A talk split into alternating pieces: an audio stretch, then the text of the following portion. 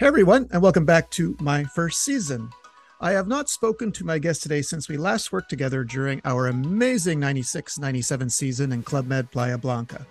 And I am not saying this because he is my guest today, but he really is one of the funniest, if not the funniest person I ever met in my 10 years in Club Med. His first season was in 1992 93 at the opening of Club Med Lindeman Island he was a musician and animator. So not only am I excited to speak to him again, but I'm also doubly happy because I get to talk about my favorite place in the world and country of all time, Lindeman Island in Australia. Without further ado, I'd like you to help me please welcome from Newcastle, Australia, Mr. Luke Gus Neal. Hey Gus, how are you, sir? Greg, great to chat. How are you doing? I'm I'm ha- I'm so happy. Like I said, every I made no secret how I love Aussies. Aussies are my favorite people in the world, and you know when I met you, you were funny, funny, and an Aussie, and I'm so happy to talk to you after all these years and that you agreed to share your story with us here today. So big thank you. oh, it's an absolute pleasure, and it's uh, good to catch up after so many years. Yes, yes. You know, like I don't know if you know how we do on the show. I'd like you to take me back in time. So I guess before Club Med, were you were you working, going to school, and then how did you find out about Club Med? Sure. So I was at university studying tourism management. Part of my university degree, I got to organise a, a five day field trip up the east coast of Australia from Newcastle to Brisbane. Uh, and on that trip, I actually met Bellings, who was an old Belgium guy that Club Med had sent out to try and win over the locals at Byron Bay. They owned land at Byron Bay and they were trying to develop it. So I we actually stayed at that property as part of our trip up. And I got to meet him uh, and he gave me his card and said, if ever you want to work for Club Med, just give them my card and tell them Bellings sent you. So at the end of my degree, I went down to Sydney to apply for three jobs. One at a boutique hotel in Sydney, one at a luxury chain, and then also at Club Med. And my second interview was with this luxury chain, and and she said, "Oh, are you just down for the day, or are you doing anything else while you're down here in Sydney?" And I said, "Oh, I'm just about to go to another interview with Club Med." And she looked at me and she said, "You're you're interviewing for Club Med?" I said, "Yes." She said, um, "Well, if you get it, take that." And this was the recruiter of the luxury chain. Really? Hotel, but, uh, did, yeah. she, did she say why? Okay. Well, she said we've had people from Club Med, and they're some of the best customer service and best employees we've had. So if you get a chance to go and get some experience um, ah, up in the okay. Whitsundays, I would recommend that. So I went to the interview, um, and yeah, they called me a few days later, offering me a position up at Lindeman Island. Okay, since I worked for a university, I'm going to back you up. Which which university did you did you attend in Australia? Uh, university of Newcastle. Oh, okay. And now, as I recall, I'm going to go back even further because I recall you you played a, a mean violin. So I was curious, at what age did you start learning violin? So I started at seven uh, came home from school in second grade and begged my te- begged my uh, parents to uh, to allow me to learn violin at school, which is weird because you know how many kids come home and beg their parents to learn violin. But uh, apparently, I picked it up fairly quickly, and and then when I moved to Newcastle in 1985, I actually got a scholarship to uh, to study at the at the um, Conservatorium of Music in Newcastle. So I studied there for four years, and so I learned in total. I learned for about 12 years before stopping lessons and just playing it for fun. Oh wow. Okay. Interesting. All right. So you said you you had your interview for Club Med in Sydney? Yeah, with the the then HR manager Louise Hewitt. She asked me a bunch of questions, including do I speak French? And of course I said absolutely. And and then she rattled off a whole lot of things in French that I just blankly stared at her and said, "Okay, maybe I, maybe I don't speak French, but uh, happy to learn." she had a bit of a laugh, and then yeah, a few days later, she offered me a, a role as musician, which I didn't realize at that time was a, a pretty rare contract. Did you have these big illusions? Because you you must have heard Club Med had resorts all over the world. So did you think you were going to be sent to your your home country right off the bat? Well, I didn't know a lot about Club Med. I grew up in a fairly conservative home, so when I got home and told my parents I was looking at working at Club Med, they were horrified. I actually remember my mum saying, "Oh, you, there's no way you're working there. It's nothing but a glorified brothel." uh, and I, I said, "Well, I, I don't think it's that." Uh, so I didn't know a lot about Club Med. I didn't really understand that there were shows and that the staff got involved, or that you know. The only thing I did know that it was a seven day a week job, which didn't bother me. Oh, it did. So the hours didn't scare you. No, not at all. No, I, I sort of was. You know, it was my first official job in an industry that I'd studied. So I was happy just to do whatever I needed to to get experience and and sort of move my way uh, to the next role or next job. Um, I, I, hadn't planned to stay for long. I re- really was just going to go up for 12 months and then come back to real life. But obviously that didn't really work out. And since you did work uh, ultimately all over the world with Club Meds, I'm, I'm guessing Lindeman was the, the shortest trip you've ever taken, right? Yes, yeah. It okay. was only it was uh yeah. I had to I had to get a train down to Sydney, and then it was a two hour flight up to oh, up God. to um, up to Hamilton Island. So lucky. Mine uh, had quite the journey from hell when I went to Lindeman, but you know, I don't, I don't, I don't regret it. okay. Well, Montreal and you know Brisbane are, are, are, probably the two furthest cities you can travel yeah, by plane. So especially if uh, Club Med uh, has a sense of humor. They flew me completely the other way around. Normally you'd go like Montreal, Vancouver, Vancouver, Sydney. No, they flew me completely the opposite way. So uh, Montreal, New York, uh, New York, Paris, Paris, Sri Lanka, Sri Lanka, Sydney, Sydney, uh, Hamilton, and then another small plane from Hamilton to Lindeman. It was probably the cheapest way. yeah. Oh yeah. Oh yeah. not, not, not, yeah. Not I, the shortest way. I, I gather I had time to think on the plane, and that yeah, that's what I came to as well. to conclusion. Okay. now you say okay, you were at the opening. Now was that a pre-existing resort, or did Club Med make that resort? No, it was pre-existing. Club Med bought the resort off P and O. Okay. Which is the you know the large uh, ship chain in I think it was the end of end of the 80s. They spent a couple of years developing it and then they opened it about three weeks before I got there as a Club Med. Now, what was the name of that family? There was a house there and a family either owned the land or part of the island. Do you remember that? Uh... Nicholson's. Nicholson's, that's the right. Nicholson's. Yeah, yes. she was actually okay. still there, living there my first season. Okay, yeah, that's so. Right. I don't right. remember her name, but there was a there was a lady called Mrs. Nicholson who used to live in the house. That's right. Yes, the uh, the theater. Yes, yeah. yes. Do you do you remember anything of your your first week arriving there? Oh, look, it was a bit of a whirlwind. I, I remember showing up and I had my violin and my guitar and my didgeridoo and my bakuba and sort of walking bright-eyed and bushy-tailed into the reception area. And the very first person I met was Julie Ford, who's still a, a dear friend to this day and she said, "Hi, you know, welcome to Club Med. What are, what are you going to be doing here?" And I just said, "Oh, I'm a musician." And she said, "Oh, we don't. There's no such thing as a musician contract." And she sort of had a bit of a laugh. So I, I, I was a little bit worried that I'd not actually got the job, but yeah, realized very quickly that I was part of the entertainment team.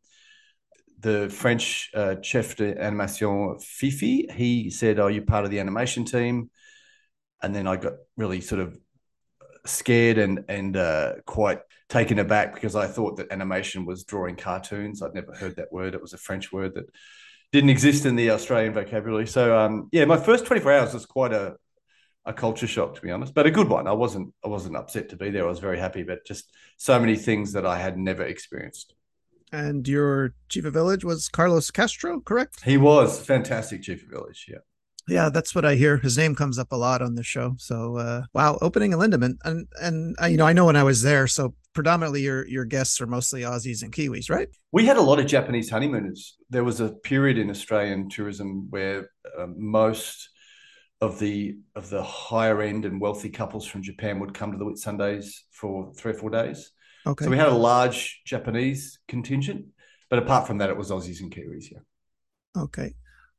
So did you predominantly play at night? Like was that this musician contract was this for just at night and then you would animate in the day?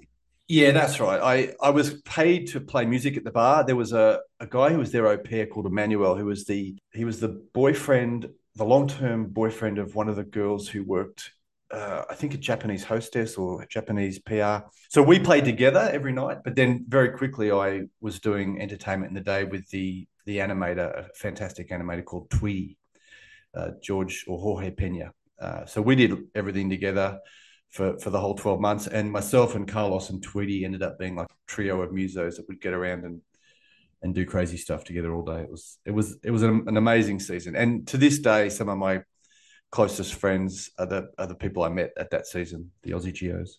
Now, I'm assuming in 92, 93, you could do the same thing. So, how long did it take you to realize that you could order a pizza by plane on Lindeman Island? Oh, we never did that. Oh, you didn't? Oh, no, okay. no. We we didn't even have days off. We we got off the island twice. Once was to go to Mackay for some arts festival where we put on one of our shows, and that was a, a three hour boat trip down to Mackay and we stayed at the Mackay International Hotel, which was just the dodgiest Well, yes. I've I've been to Mackay several times, so I Oh, didn't know so- I didn't know they could call something international, but okay. It was horrific. no, I, but Um, I, I, I miss Mackay. I love it. We used to go watch Yeah. movies there, but yeah, but so we, we did the show and then we spent a night at this little nightclub called the Blue Moose, which was, you know, as about as as as seedy as the name suggests. Uh, so that was one night off the resort. And then we had another night where we all went to Hamilton Island for the night. But they were the only two nights we actually got off and could do things really. Different when I went back as chief of village in in you know four and oh five. But back in ninety two, yeah, it was seven days a week and and you were sort of on the island unless you did something wrong and then you're on the next boat out. yeah, which they call the NBO, right? Uh, MBO, that's and- right. and also, and also when the GEs would quit, I think they would just say that term, you know, like, okay, well, you need to give us two weeks, and they're like, oh no, mate, I'm NBO. Yeah. so yeah, what? Which is which is cool because they had a like a, a little bus um, that would take you from like where the GEs had a bar, and I assume they had they had their bar uh, back then, right? The Yeah, yeah, absolutely, Or- yeah, Okay, yeah. and gym and okay, wow, wow. Any crazy stories from that first season? Um, how long? How long was your first season? Was it six? so it was 12 months. No, it was a year. Yeah, I, I arrived on the 12th of December, which was about, yeah, as I said. You two or three remember the after. day? I do. Oh, wow, yeah, okay. Because it was sort of a significant, you know, first time out of home and first real job. And and within sort of a day or two, I'm like, oh, this is going to be great. I, this is sort of my my environment. There was a lot of friendly people. Everyone was speaking different languages. And so, yeah, the 12th of December, and I left uh, probably beginning of November, mid mid November at the end of that that season once Carlos had left. So, 12 month season. It was just a series of great memories. The first, there was first times for everything. First time, you know, I think my very first night, I was asked to go upstairs and do spotlight, which I thought was just the best until I realized that that's the job they gave all the rookies that no one else wanted to do. Yeah. But yeah, just just the whole environment, the the shows, meeting guests. I mem- I remember we did a 14th 14th of July Bastille Day You parade. You did, You did, but yeah, was because back then no French all the, the there was no well there was a few, but most of the senior chef de service were, were French. Um, Ah. and there was very I don't think I think apart from Julie, there was all French or European chef de service and so they didn't really celebrate Australia Day. They didn't really know what that was, but they certainly celebrated Bastille Day. But I remember the there was a girl from the boutique who arrived on the little green John Deere buggy to the pool, but she had one breast exposed because that's that that's what happened in the old days of. Oh you know, yeah, that's what that's they right. celebrated. Yeah. And I remember all of the Australian guests and all the Australian staff just absolutely horrified that in this family resort there would be a, a girl arrive and it was painted red and you Yeah. know, the color colors of the flag or whatever they did. But yeah, so there was there was quite a few cultural mismatches that had to be worked out over the years. But Well- no, it was just a series of amazing, amazing moments. Now, Um, Now, when I was there, uh, this is why I love one of a zillion reasons I love Australia. You know, we'd be getting ready for the show, and my guys would say, "Greg, you can't do the show. Why? It's well, it's state of origin." So the whole the whole evening would shut down while they watched, you know, the the rugby game. So did this happen there too? Like, or or the um the Melbourne Cup, I think, the horse race, like we, everything shut I- down. I think it was on in the bar, but no, it was Okay, it was as about as it was probably as, about as French a season oh as really? Lindeman ever had. Okay, purely because it was an opening, and I, I don't I don't think Club Med sort of said, well, let's fill it with Aussie oh, uh, okay. chef de service or Aussie, you know, culture because they didn't know it's something that had to be learned. I mean, there was there was a stage that we even had team members doing like an Aboriginal dance in one of the gala nights, which these days would just be such a a faux pas and and not politically correct. You would never misappropriate, you know, an Indigenous dance by having Europeans dress up as as locals. So so there was a few things that we just had to work through that weren't known just because Club Med had never operated in Australia before. Yeah, so my, my culture stock stemmed from the uh, sweet and sour crocodile on the menu. I don't know if you had Yeah. that when, you were We there. did have that, Uh, yes. There was another thing too. It was a very cute animal. Um, I don't think it was kangaroo, but it might have been. But I'm not, I'm not- I can't remember what a, a very cute animal. I, so I did try the sweet and sour because I thought it was fun to eat something that would eat me. You know, so I I, I did try that. But, uh, You got your revenge. Yes. but, you know, and when I got there, everyone said, Greg, it rained last night. I know you're going to want to, but don't lick the cane toad. And I said, it hadn't, it hadn't even occurred to me to lick a cane toe, but that's all I'm thinking about now because everyone kept coming up to me telling me don't lick it. Okay. But, um, but what a, yeah, what a, what a place. I mean, you had the giant bats by the archery, you know, you climbed, what's the name of that mountain? Oh, that beautiful mountain that you could climb. Oh, um, the Oldfield? No, not Oldfield. Yeah, Oldfield. Yeah. Oh, was it? Oh, okay. Wow. Yeah. Okay yeah, what, what a beautiful place. The, the what nine hole golf course on the top, the plains land there. I mean, you know, it, it is it is a very beautiful uh, resort, right? I it's mean, actually just been put back on the market. So it was bought by a Chinese firm in 2012. Okay. They were going to do a big development of it, and they've just put it back on the market. So I'm secretly hoping Club Med will buy it and turn it back into a Club Med. Oh, me too. Me too. Because I saw a report on 60 Minutes about it that just devastated me a few yeah, years ago. A few years ago. Yeah, yeah. Oh, it was horrible. They were right on the stage where we used to do our shows. oh, yeah. Well, fingers crossed for that. So now, after a year in Lindeman, did you get to choose, or, or did they give you a dream sheet? Like, hey, where'd you like to go next? Or yes and no. I think as the first season musician, they they sort of didn't give you a whole lot of choice. And obviously, back then, you, would needed to do three or four years in your zone before they moved you out of zone. So I got offered uh, Cherating in Malaysia. Had no idea about it, so I just said yes because I'd been offered a contract. Had a couple of months in between where I went and visited my girlfriend at the time, who was working in Tahiti in Moorea. She'd been moved to there. So my second season was with Jean Pierre Franquin. That was in Cherating, which was another phenomenal season. So my first two years were just off the charts, amazing with great teams and great chief of villages. I actually got invited to go to the chief of village conference or the big seminar in Paris, or it was actually Morocco, to say goodbye to Gilbert Trigano, oh, okay. the founder. Uh, so that yeah, after 24 months in Club Med, I was just. I remember telling guests, uh, I, am having the time of my life, and even if they stop paying me, I'd still do this because I'm doing everything I want to do. Yeah, exactly. Right. I mean, I'm glad that kept paying me though.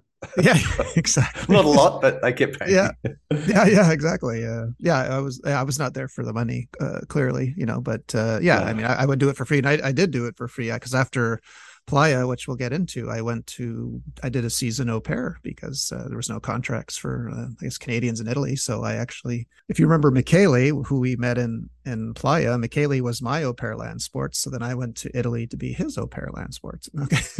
yeah, he was a great great guy. Yeah, being a great chief of village too.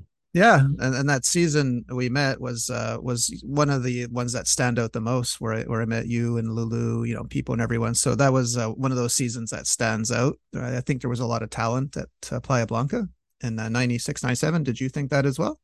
Oh, it was an amazing season. I, I, think just the the environment. You're in a jungle. You're three hours from anywhere. The guests come for a week and and leave uh, altogether, and the team was just next level. It was it was really one of those seasons, probably in my top two or three where it's sort of you know we sometimes say all the stars aligned and yeah it was just one of those really memorable times where you look back and sort of wish that it had never ended.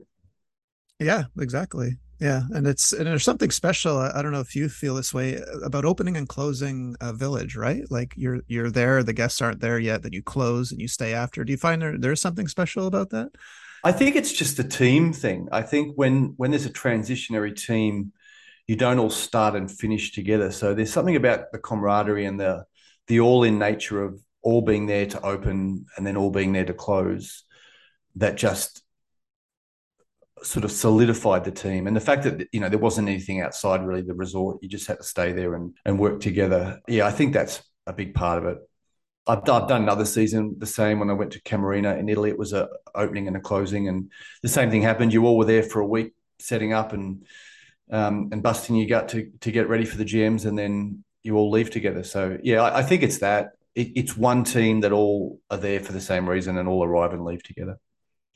Well, since we're on apply, I was curious. From 92, 93 to 2005, did you ever meet a GM that was as memorable or eccentric as Uncle Larry? Like no, our, Uncle no. Larry must be top top one or top three, right? I'm guessing. Yeah, he was he was a he was a crazy man, uh, beautiful man, but obviously you know a little bit eccentric. yeah, and, he lived uh, at he memorable. lived at uh, Playa Blanca, and I think when Playa closed, he went to Cancun. And, yeah, uh, I actually I actually caught up with him post the season. So um, when I left Playa in April or the end of April to 1998, I actually went and lived in Los Angeles for six months, and we actually caught up on numerous occasions. And and he was very generous. He helped me buy a car and showed me the ropes. So I I, I probably saw a side of Uncle Larry that that a lot didn't when he wasn't you know enjoying tequila on the beach in Mexico. Yes, with his uh, black leather vest and speedo and bolo tie and cowboy and, boots and cowboy boots. that's that's etched into my memory. he had his own sign on the door. He did, Larry. Yeah, yeah, yeah. And he had his own. I remember when I met him, I was in the main restaurant, and he came in with a, a circus shirt, and it said "Get horizontal with Uncle Larry," and that's when I went, "Who is this guy?" You know? yeah. No, he he was a yeah he was a good guy. I think just obviously you know had his challenges, but you know I saw a side of him in Los Angeles that showed me that he had a generous heart, and um, that's how I like to remember him. Rest in peace, Uncle Larry. Yeah. All right. And then on summer 98 you go to turks and caicos uh, you were uh, now you're now you're chief of animation at this point, right? Yeah, so I was chief of animation in Linda uh, in Playa as well, but I had the dual role of also being the animator. Yes. And then I took a year off. So um, I actually left Club Med after the Playa season, which was May '97. Went to Los Angeles for six months, and then went back to Sydney for six months, and then got a call from Lulu in April 08 to no, sorry, 98. Oh my gosh, mm-hmm. 20 nearly yeah, yeah. long time ago, 20, 20 something years ago. And she said, uh, What are you doing? And I said, I'm in Sydney. She said, Are you having fun? I said, No. And then she said, Well, why don't you come to Turkoise? And I said, What's Turkoise like? What's Turks and Caicos like? And she said, Well, it's just as much fun as Playa, except the beach is better. And I said, Book me a flight. So yeah, it didn't take me long, and I, I arrived there, and, and that was an amazing season as well. That's where I first met Hendel uh, we we got on like a house on fire. And oh, um, oh, was he chief of sports? He was chief of sport, and I was chief of animation. Yeah, so we oh, okay. We sort of had rooms next to each other and became like inseparable. Yeah, great great friend to this day.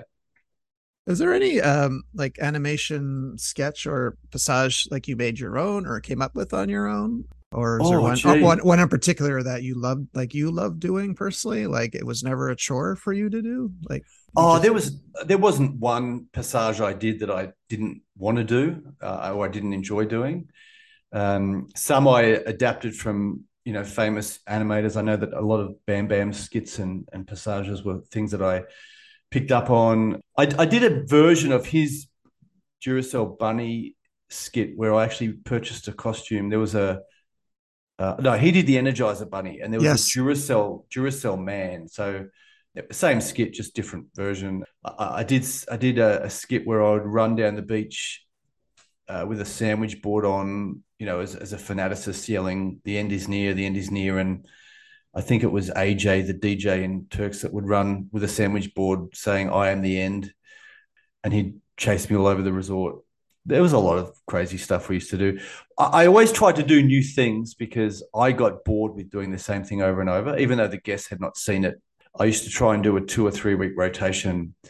And I'd always, even back then, I was quite organized. I'd had a spreadsheet where I'd write what, you know, game I would do outside the restaurant or what passage I would do so that I remembered when I did it and not repeat too often. But it, yeah, I couldn't do things that I wasn't enjoying. So I'd always try and think, what, what would I find funny? And let me do that. Well, I remember a conversation I had with you. You probably won't remember this in Playa. You you did a a, baby sketch in Playa, correct? I did. Yeah, and a, giant, you, a giant diaper. Yes, and you're one of those animators I like, or people I like that stay in character. And so, and you literally would. I remember you telling me this. This female GM got so mad at you because she was asking for directions, but you were giving directions like a baby would. Like you would, you wouldn't break character, and the more no, she, I wouldn't. She kept no. trying to make you break character. The, the angrier she was getting. and uh, I think after you saw it, like when you changed, you you tried to explain to her what you know. Do, do you remember this at all? Uh, I do. Yeah. I, no, I, used to remember that I'd never break character, and yes, sort of. I understand when I when I see interviews with Sacha Baron Cohen when he's in character. Oh God, there, yeah. there is a there's a bit of a a security wall or a blanket that goes up when you when you take on a personage or you, you become somebody else and as soon as you are yourself dressed up as somebody else, it doesn't work. You you you have to go all in. So I, I used to enjoy that. I used to enjoy being able to sort of have different ways of expressing myself and and you know I always tried to keep it fun and and make sure that it wasn't humor at somebody's expense, but it was just humor that you know, it was often humor at my expense, to be honest.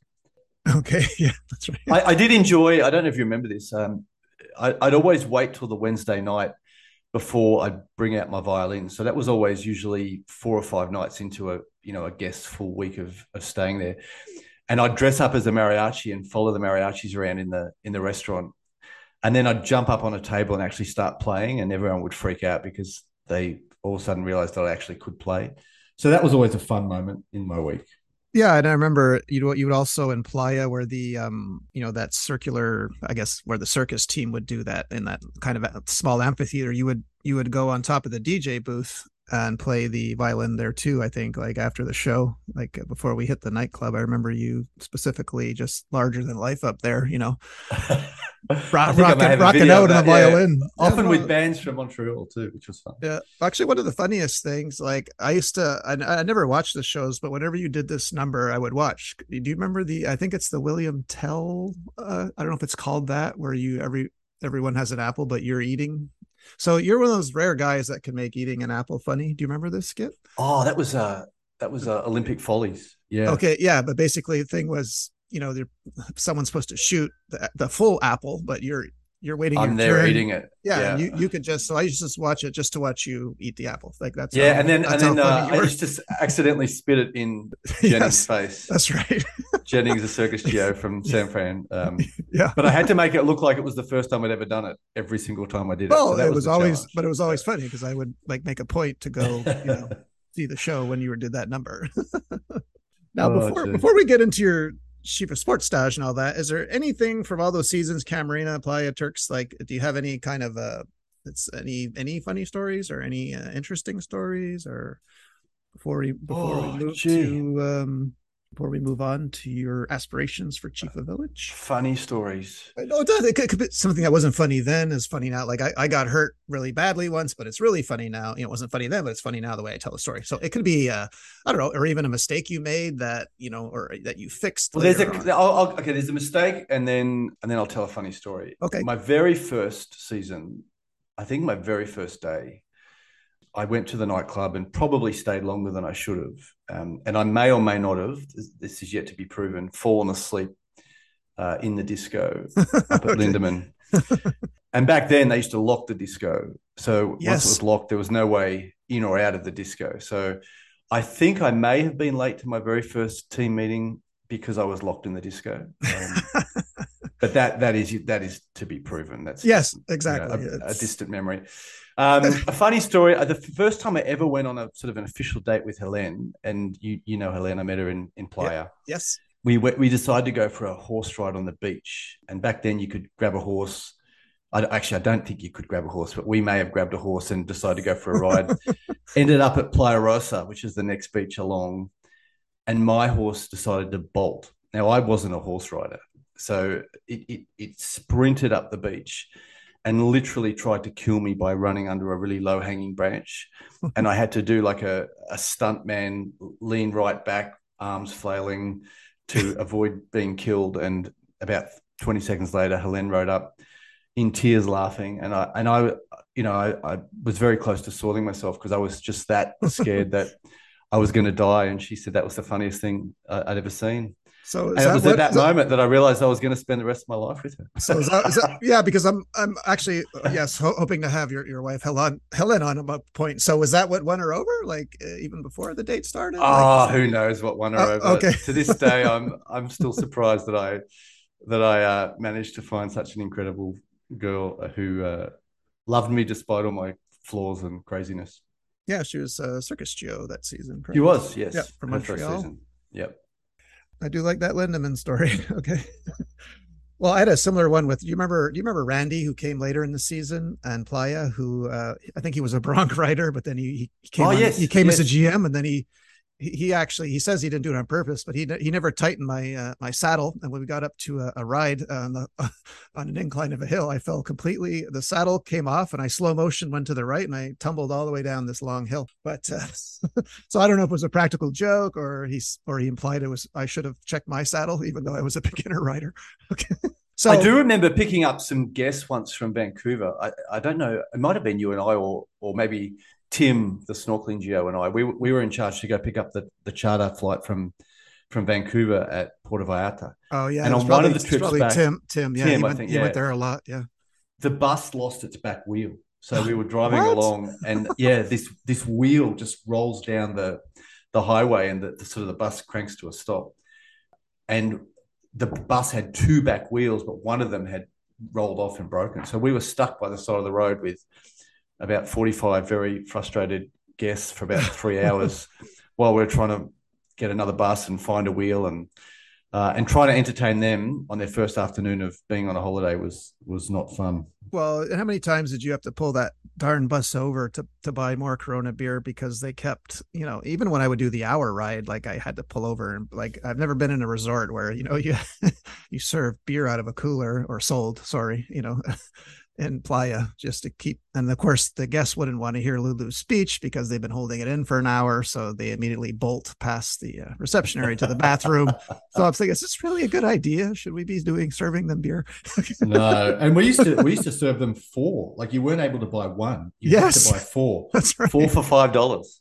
Yes. I, I think we introduced the beer after that bus accident because we realized that we needed to do something. Oh, that's oh, okay, okay. That's uh, you to thank. Okay, I mean my my pockets were stuffed with cash. I remember handing it over to the gestionnaire, like when you get to the resort, you know. Okay, here you go. well, it, well, it was good because it, it made money for Club Med. The, the Yeah. guests arrived happy, and everybody knew the crazy signs. So that's right. That's right. Yeah, and you made that, and you shot that good little that uh, video of all the resort, and you played it on the Yeah. bus. I remember you Yeah. going around to each service, uh, showing, okay, this is Greg, he'll be land sports, and you know, this is Tim snorkeling. And so that that was a good idea too. I thought because I had never seen it anywhere else. yeah, I don't know what made us do that, and we had to we had to shoot it in order because we had no editing equipment. That's right. Yeah, yeah, that's Uh, right. Yeah, I had to I had to spin the I had to spin the basketball my finger in one take, and I remember getting it.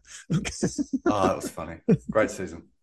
now I see in winter 2000 you did a, like a one month interim chief of village stage in Cancun, Mexico. So how did that? Um, was this like a recommendation from I don't know Gino Andretta when you did uh, Djerba la Douce with him, or how, how does that happen that you they they send you there even though you haven't done the stage yet? So at the end of 20, uh, 1999, sorry, the end of 2000, I'd done Djerba. I'd been to the final weekend where they either you know pass you or or don't pass you for of Village. It was in one of the ski resorts in in France. So I'd been officially, I guess, given my chef de village status, which was then meant that I would be in Paris from sort of mid December for a, a three month training. But on the train trip home from that weekend, Philippe Raison grabbed me and he said, "Oh, can we have a chat?" I said, "Yes." He said, "Would you be interested in going to to Cancun for a month? We need to." I think it might have been Hammer was leaving and Ryan was arriving, or Ryan was leaving. And I think I think Hammer was leaving. He had to leave to go somewhere else, but Ryan wasn't yet there to arrive. So I think it was just a, a sort of like I felt like it was a bit of a reward. Maybe it wasn't, but being able to go to Cancun for a month and and sort of be the interim between Hammer and Greg was was an amazing time. It was a great chance to sort of get my feet wet before three months training in Paris, and it it sort of helped me fall in love with Cancun, which I then went back and did a couple of years later. So, Okay, so it was you a great, knew- it was a great time.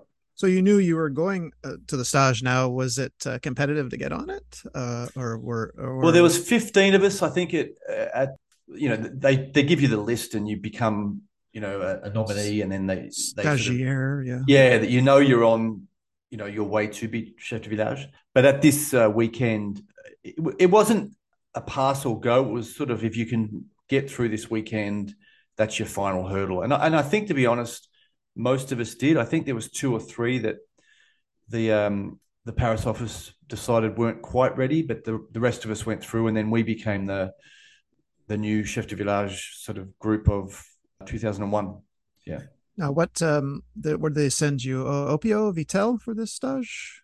Oh no, it wasn't. It was it was a, it was a Thalasso resort at, at the base of the Alps.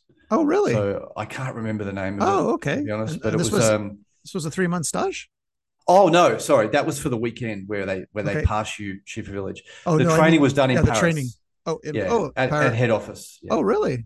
Okay, yeah, so, so we lived lived out of um, like an ibis hotel for three months, just around the corner from La Villette, which is uh, where the head, headquarters were. The ibis hotel. I think that's the only hotel where you can actually uh, stand, be in the bathroom and and, in your room at the same time. Uh, the way those right angles were. Uh, okay. Yeah, or maybe, or maybe, can... maybe it was a room I just kept getting. I don't know. If... They were they were pretty small.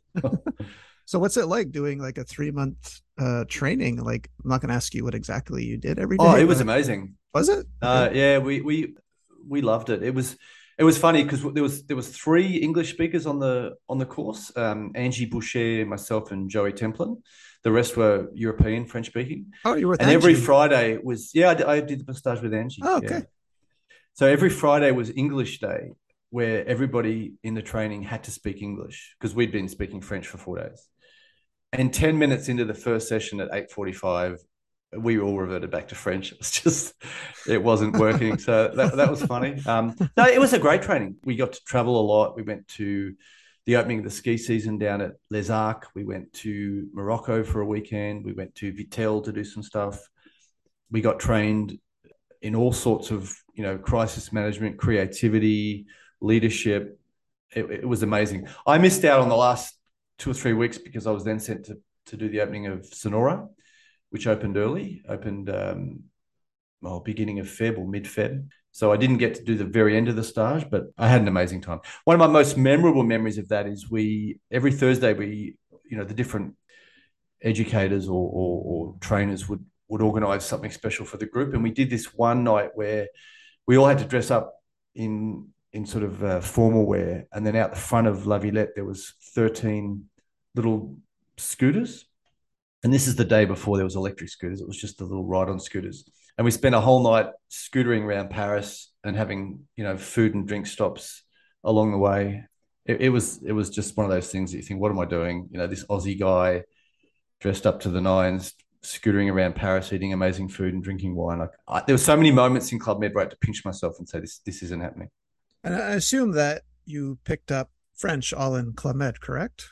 Yes. So, at what point did it realize? Did you realize with Helene as your girlfriend, soon to be wife, that the French language and the Quebecois are vastly different?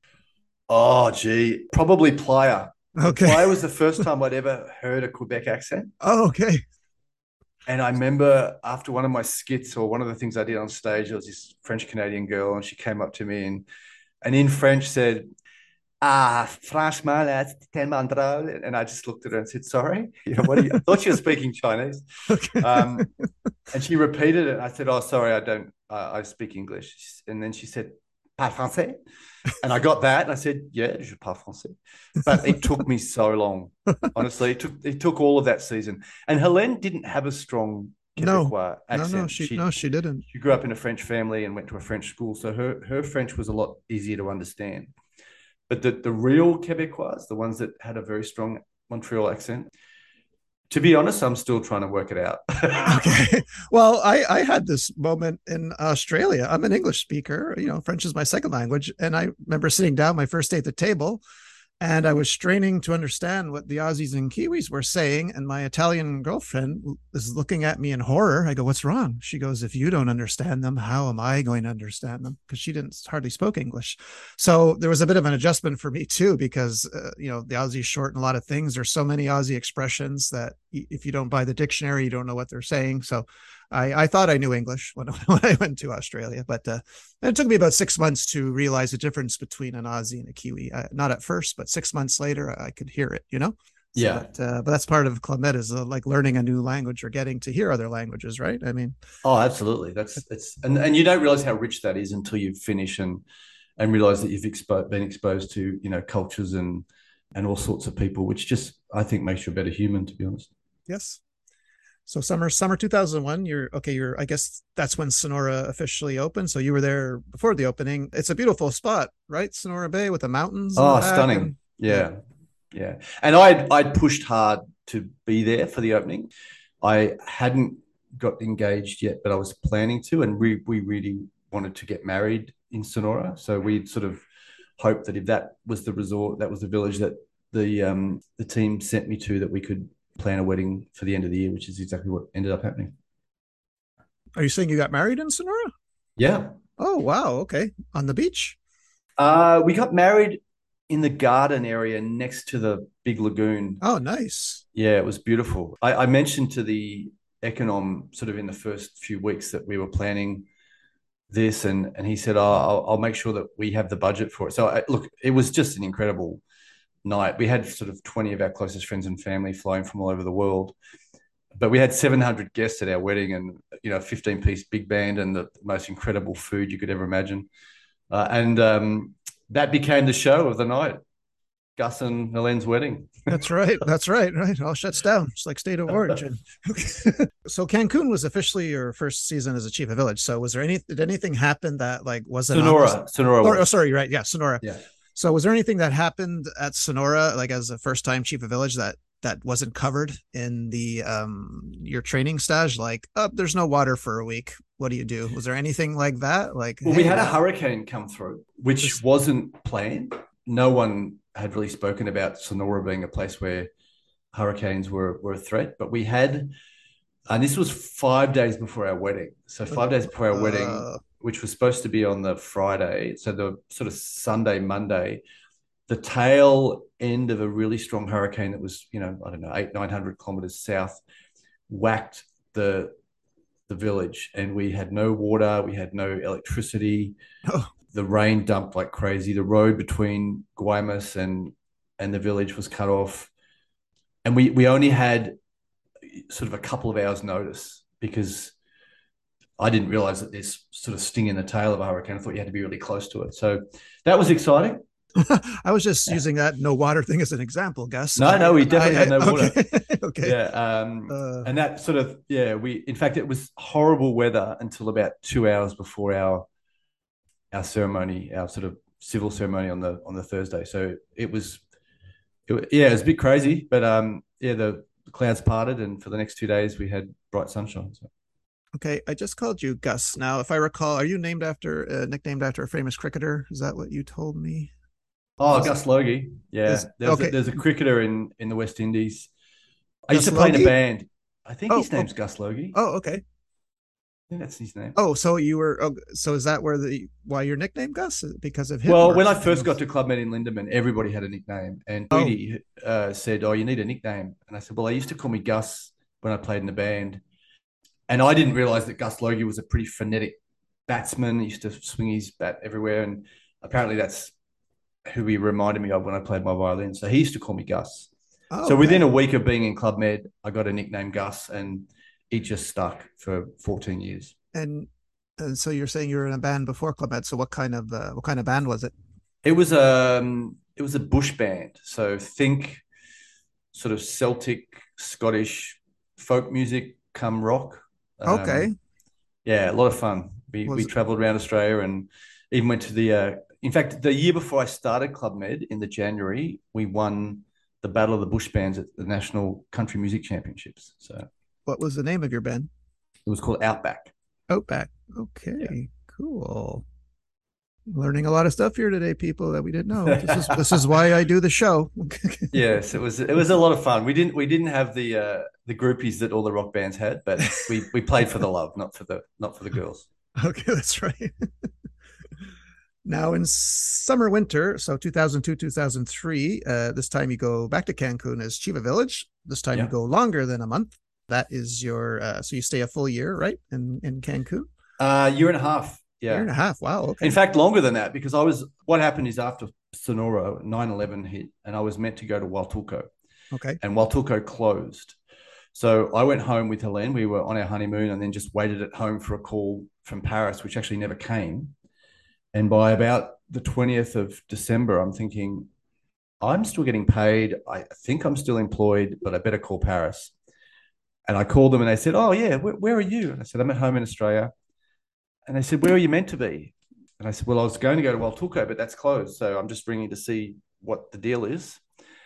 And they said, Oh, we don't have a village for you, but would you like to come and work in the Miami office and you know do marketing, which is what I'd done in you know in university as part of my tourism degree. So we ended up in Miami for a few months, but then Helene was living at home in Montreal, and I wasn't aware that they had started a visa for me, a work visa. So I ducked across the border to Montreal, and uh, to see Helene. And then on the way back into the States, they said, What's your purpose to go to, to Sandpiper or to Florida?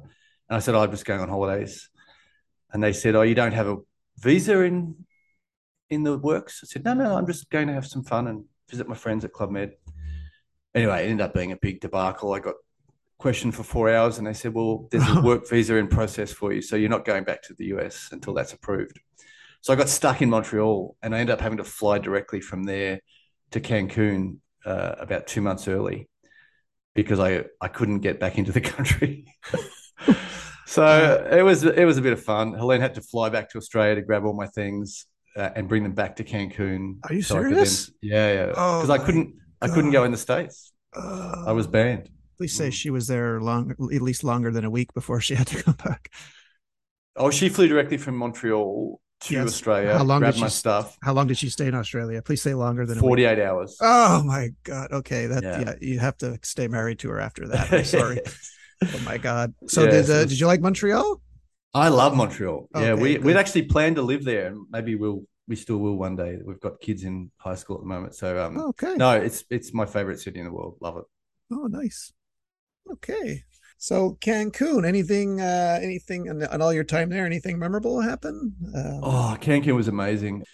I, I think one of the most memorable things I was I was actually at a GM conference or Chef de Village conference in Paradise, Paradise Island, and one of the one of the skiers or one of the local fishermen had been attacked by a croc.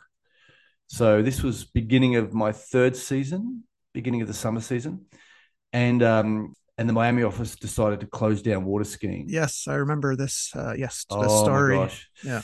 And I and I got back to the resort and every European in the village was just going ballistic because they couldn't ski, they couldn't God. you so it it was a tough few months because that whole summer there wasn't communication that had gone out to all the guests that had booked, but they arrived, you know, for water skiing, which was phenomenal in in Yes. in Cancun. To be told that the water skiing was closed due to a crocodile attack. And, Well, uh, and it was really well from what I heard. It was like he was fishing, so it was really the fish that Albert Albert was after. Really, it wasn't humans. Uh, Exactly, and it was So- a bite. It wasn't a Yeah, you know, exactly. Rip your arms off. Yeah, I, You know, I uh, they ended up reopening skiing, but it was too late for me. Uh, I had a really challenging third summer there because of that. okay. Sorry about that. Okay. Oh, that's okay. Oh, Okay. the other fun thing was we got stuck on a boat. I took all the geos out to a big geo party, put them all on a boat at the old scuba dock, and we uh, decided to, to sort of sail into the lagoon and have a big party on the boat for a few hours. I think we were going to end up at Señor Frogs or one of those daddios or something. And um, it was low tide, so we ended up getting stuck at the entrance to the lagoon and just sat there for three hours and had a party on the boat without moving. Oh, it was. Oh, really? It was. It was that. I don't recall. Like, there's no other place in the world where the high and low tide is as drastic as it is at Lindeman. So I was. Uh, I would. I'm. I'm interested to hear. Like, or surprised to hear that. That. Like, Yeah, you I don't know why stuck happened. for three got- three hours. Stuck a long time. okay. Yeah, yeah. um, when you were It may not have been three hours. It felt like three hours, but it, uh, you in the opening, like the tides were still like you had tide tables at Lindeman, right? Because you could literally walk when the tide was out. You could literally walk on the stone. So that was still going on, right? I assume on Lindeman. when you were absolutely, there? yeah, Like, yeah. There was there was 20, 20 foot tides. Yeah. Yeah, yeah. Okay. All right. Now, for some reason, you know, I'm looking at the the uh, list of villages you supplied me. You do summer seasons, and then then boom, I see you go to Crested Butte in Colorado to play in the snow. Did you like the snow? Loved it. Really? Yeah. Okay. Had an absolute ball. We we'd just had our firstborn. So Sebastian was born in Mexico, born in Cancun. So he was six months old, and we always wanted to do a ski village. So we requested Cancun, uh, Crested, and and got it, and had a great time. Yeah, we almost bought property in South Crested Butte. Okay. Now, did you up ar- already know how to ski? it, Uh, ski and snowboard? Yeah, I knew how to learn- ski, but I Okay. obviously got a lot better over the over the, the season. But no, we had a great great time there. Loved it. Couldn't say a bad word about it. We had a good team. A lot of Brazilian guests, which surprised me. A lot of Yeah. well off Brazilians would come and ski there. Um, met a few old chief of villages that were still, you know, coming on their geo vacances. Uh, it was great. I had a great time. And then yeah, finished my my tenure um, with a year at Lindeman. Yeah. So yeah. So did you uh, request that, or they proposed Yes. it? And okay. No, I requested it. I, I sort of knew that unless I could continue to work close to home, it was going to be challenging. We were a growing family. I wasn't spending enough time with Helene you know, when you know, I, I loved being chief of village and I love Club Med, but I'd sort of probably prioritize that over Helene and and my bub and wanted to make sure that we had good seasons and good results. So it was putting a strain on things, and I knew that if I kept going, I was probably going to end up as a great single chief of village, which is not what I wanted. So, so we requested Lindeman, hoping to sort of use it as a bit of a platform for what was next in our life. And um, I did request a, a, position at the Sydney office after Lindeman because they wanted me to go back to Jebel Adus.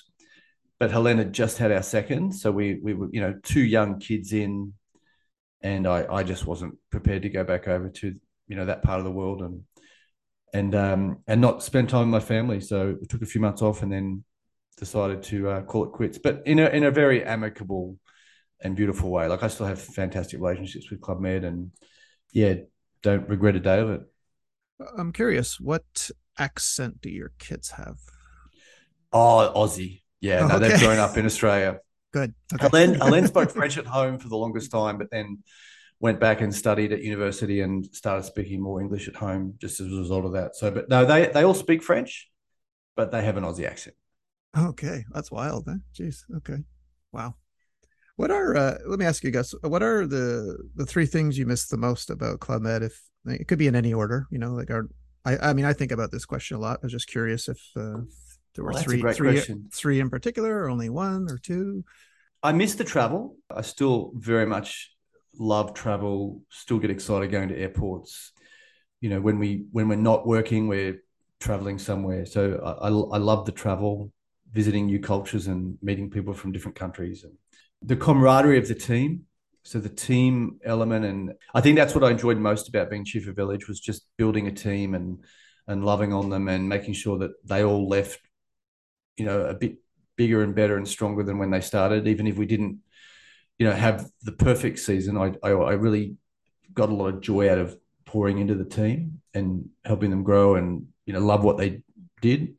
And then thirdly, I think just the way that travel and meeting cultures stretched you. So I, I was a little, you know, Aussie kid, 21 years old, had not traveled really out of Australia when I started. And knowing the growth in me over that period just by my boundaries and ideals and sort of mindsets being stretched. I think it gives you a worldview that is um, is really matched in anything else you do. So I, have yet to meet a geo that spent a lot of years in Club Med that hasn't turned out to be just an amazing person because they've got a, a beautiful broad view of life and love people and and are non-judgmental and yeah. So I think those those three things. I hope that doesn't sound too deep. No, no, not at all. Now, besides uh, Hendel, who you mentioned earlier, are, would, are there any other uh, geos or even chief of village, like anyone chief of service you enjoyed uh, working with, like or uh, or just oh fun, yeah fun, fun with, uh, like you know, but by all means, call call out people that you you know you liked and have fun. Like yeah, I, there was three of us in Cancun. So the second season, I think in Cancun, I worked with Nicole, who was our chief of sports, she's from Texas, and Marquito from Brazil. So the three of us were sort of like Nicole the Cooper? Three Amigos. Nicole Cooper. Think, yes, Nicole Cooper. Yeah, she, I was. Uh, yeah, I was with her in Lindeman. Yeah, yeah, we, we had a great time together, the three of us. Oh, gee, it's hard to start naming names because then you're going to miss people. Well, no, but it could um, be even people that look, before I, before you were a chief. Like if any other chiefs, like I know you mentioned Lulu, and you know Hendel is a chief. Yeah, sport, I, so. I, had great chief of villages, except for one or two. I think most of them were very memorable. I, I worked with Lulu for nearly three years. I, I found her tough at the beginning just because she was really you know she had really high standards and I probably weren't wasn't at that standard yet so the first couple of months was a little bit challenging but we grew to have an incredible respect for each other and then I worked you know 6 months in Playa uh, sorry in um, Turks with her and then an, another year in in Huatulco so we ended up working for I think two and a half years together and then visited her in Barcelona a few years later after she left the club so uh, still in touch with Carlos, not as often as I was a few years ago, but we we still have a good relationship. Still good mates with you know obviously Hendel and all that group of American chef de village. So a lot of them I reconnected with at Hendel's wedding in Thailand. So Hammer and and Ryan and Kevin and Greg and all the guys. I wish in a way I'd spent more time in the American season because I think that was my most memorable period in Club Med. I sort of feel like I'm more connected as a as a North American geo than I was with the Asian teams. But no, I've got plenty of great friends, and as I said, most of my my dear friends, my long sort of lifelong friends, are geos that I met and did that first season at Lindeman with. That you know came to my wedding, and we still catch up when I'm in Sydney, and yeah, it's beautiful memories. It's my Facebook feed is full of people that I have dear memories of and know that if I picked up the phone after, I mean, even you and I hadn't spoken for what, 25 years? Something and like in that. A, in a way, I feel like there's no way that that period of time has gone by since conversations. Yeah, yeah exactly. It's we're Yeah. picking up right where we left off. It's amazing. Now, maybe one one last quick story. Like you you you, worked for many years, so you must have encountered a celebrity here or two uh, at Club Med. So I was just curious if uh, if you what's your most memorable celebrity encounter, or uh, Oh, geez. is it someone we Um, we might not know because it was an Aussie celebrity, or because you never notice how like certain celebrities come, but only that this certain nationality knows who they are and the other people don't. So uh, Well, probably the most notable was a guy called Lou Pearlman, who was the manager of the Backstreet Boys. Um, oh, that's right. Wow. Okay. when I was at Cancun, he decided to run a talent camp, Oh, okay. and it was it was a very challenging few days because there was no organization from their end, but. Uh, every wealthy parent from America who wanted their kid to be the next Back, Backstreet Boy turned up with their child, and they ran auditions all day long. Um, and then after about two or three days, they turned it over, and the next group would arrive. So he was probably the most sort of well-known name of somebody I met. I- I'm guessing you had a lot of Um, st- stage moms there that week, right? I think that's what Oh, you're saying. it was- okay. It was crazy, and, and there was too many people booked for the amount of rooms we had. Oh god. We had okay. no rooming list even at eleven o'clock the night before they arrived. I still remember sitting up with the reception team trying to work things out. It was it was a challenging few days. Uh, we had a few chefs and, and famous people at Lindeman, but I, I don't I don't apart from that. I probably Well, I have. A, I do have another. I, do, I I might have an easier question for you. Like it's if if you can let me ask one last one. Um, Sure, sure. It might be tough. Okay, because I like to find out from people XGOs if there was one season in particular that stood out. I use the word magical, even though I get teased for it a lot. But it could be, you know, you could you could like them all for different reasons. But I was just curious if one or two, or did one stand out above them all? Was it your first season because it was your first? And you There was a few that stood out. The, Okay. Lindeman stood out because it was my first, and I, I met a lot of great people. Um, my season in Bali was amazing, but if I if I had to pick one, I would say Playa Blanca. Um, Really? Wow. Okay. Yeah, I think just the fact it was my first time in the American zone. It was an adults village, which meant you know the, the whole atmosphere of the village was different. A lot of lot of fun, a lot of connection with guests that you, you didn't always get when you're with sort of families. Um, and of course, that's where I met my sweetheart, and um, and the memories of that season, just in terms of the team, the shows, the the, the fun elements, the great Chief of Village, the yeah, I mean, it was just like I said, the stars aligned, and I never would have imagined that I went there as a guy who'd just broken up from a long term relationship and ended up meeting somebody that I was going to spend the rest of my life with. But I think Playa for me would be the the standout season for that reason. Yeah, well, I, I went there with every intention of of being single, and then like a dummy, got a girlfriend after week three, I think. So anyway, but um, I always I always did that, you know. Go to family villages, I'm completely single. Go to Columbus for two and a half years, completely single. Okay. Yeah. Go to Playa Cancun, girlfriend. Okay, I'm like a magnet. All Oh, well, that's okay. I'm, I, you know, it's probably better than being single. You know, it's It probably is. safer. It Yeah. is. You're absolutely right. Right. Well, Gus, man, I can't I can't thank you enough for for sharing your story with us. I'm so happy uh, you said yes. You know, you could have said no. Would have been uh, would have been fine by me as well. You know, because you'll, you'll you'll always be like the tops in, in my books. But thank you so much for agreeing to do this. Really. Well, thank you very much for having me, and I hope uh, hope the listeners enjoy the the stories. Uh, I think they will because you're like I said, your name uh, comes up quite a lot on this show. So uh, you know, I was hoping to to have you on and uh, maybe trick you with that, but uh, I'm so glad you said yes. But uh, no, your name does uh, in fact come up a lot. So uh, uh, so thank you so much, Gus, for for being here today. Thank you. Very welcome. All right, everyone. That was Luke, Gus, Neil, and uh, we'll see you all next week, everyone. Say bye, Gus. Take it easy, guys.